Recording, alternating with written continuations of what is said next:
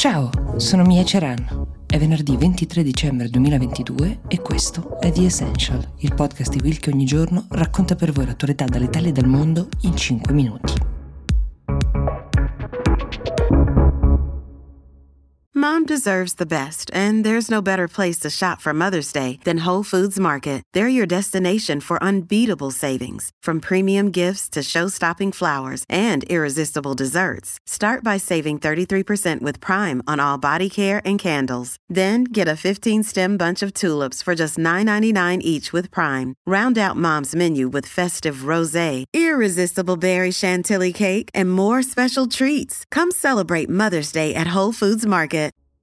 Immaginate di esservi preparati per i test di ammissione della facoltà che avete scelto, di aver studiato, di essere passati, di rimanere soltanto in attesa del giorno in cui vi comunicheranno la data d'inizio delle lezioni e poi di scoprire che invece no, all'università non ci andrete affatto.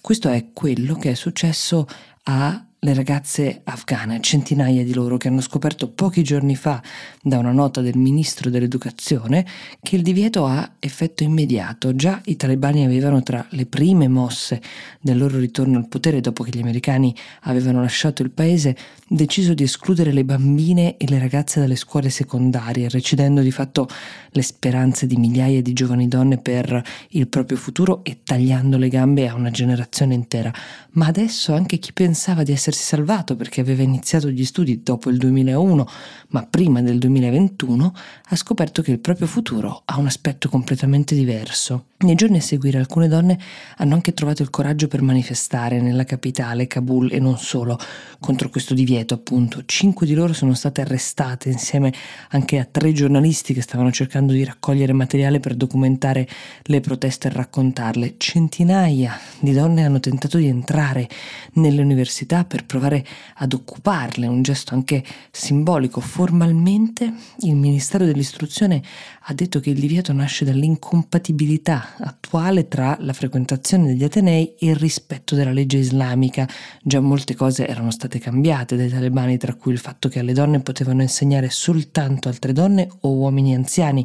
C'erano ingressi separati per essere sicuri che studenti e studentesse non si incontrassero mai e alle donne erano proprio vietate alcune facoltà considerate appannaggio maschile. Ma a loro avviso ancora l'ambiente non è adatto e quindi fino a nuovo ordine il divieto è in vigore, ma non sono in molti a sperare che qualcosa possa cambiare a breve. Intanto non sono solo le donne a protestare, molte denunciano che membri in borghese della polizia talebana, soprattutto donne, a loro volta si infiltrano tra di loro per poi arrestarle o malmenarle, ma ci sono anche uomini che le sostengono, ci sono professori universitari che si sono dimessi dalle proprie cattedre o anche studenti maschi che hanno scelto di non dare gli esami di questa sessione in segno di solidarietà per le colleghe donne. È chiaro che sarà molto difficile fare pressione sui talebani da dentro al paese, che l'arma più forte ce l'ha sempre in mano la comunità internazionale, le Nazioni Unite, ma anche i singoli stati che possono scegliere. Intanto di non riconoscere un paese che viola i diritti delle persone in questo modo come legittimo membro della comunità internazionale, appunto, ma più ancora di questo riconoscimento per un paese che, come vi ho raccontato diverse volte, versa in una condizione economica drammatica, con più della metà della popolazione che non riesce a garantirsi tre pasti al giorno, contano gli aiuti internazionali che possono, per scelte di questo genere, essere sospesi. Rimanendo sempre in tema di diritti, in Scozia nelle ultime settimane si è aperto un accesissimo dibattito intorno alla cosiddetta Gender Recognition Reform, cioè una riforma tra le più care alla premier scozzese Nicola Sturgeon, che cambia radicalmente, semplificandola di molto in sostanza, il processo burocratico per permettere agli individui di vedere riconosciuta la propria identità di genere, quindi sostanzialmente di dichiararsi anche legalmente uomo o donna a prescindere dal genere assegnato alla nascita.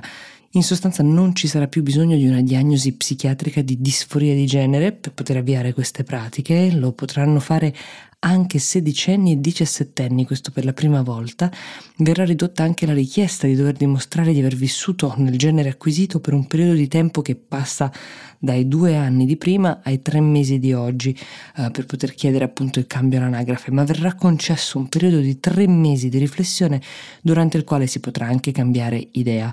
Potete immaginare quanto divisivo sia stato il dibattito su questo tema, chi lo ha difeso dalla Sturgeon fino ai democratici scozzesi, al Labour, soprattutto ai Verdi,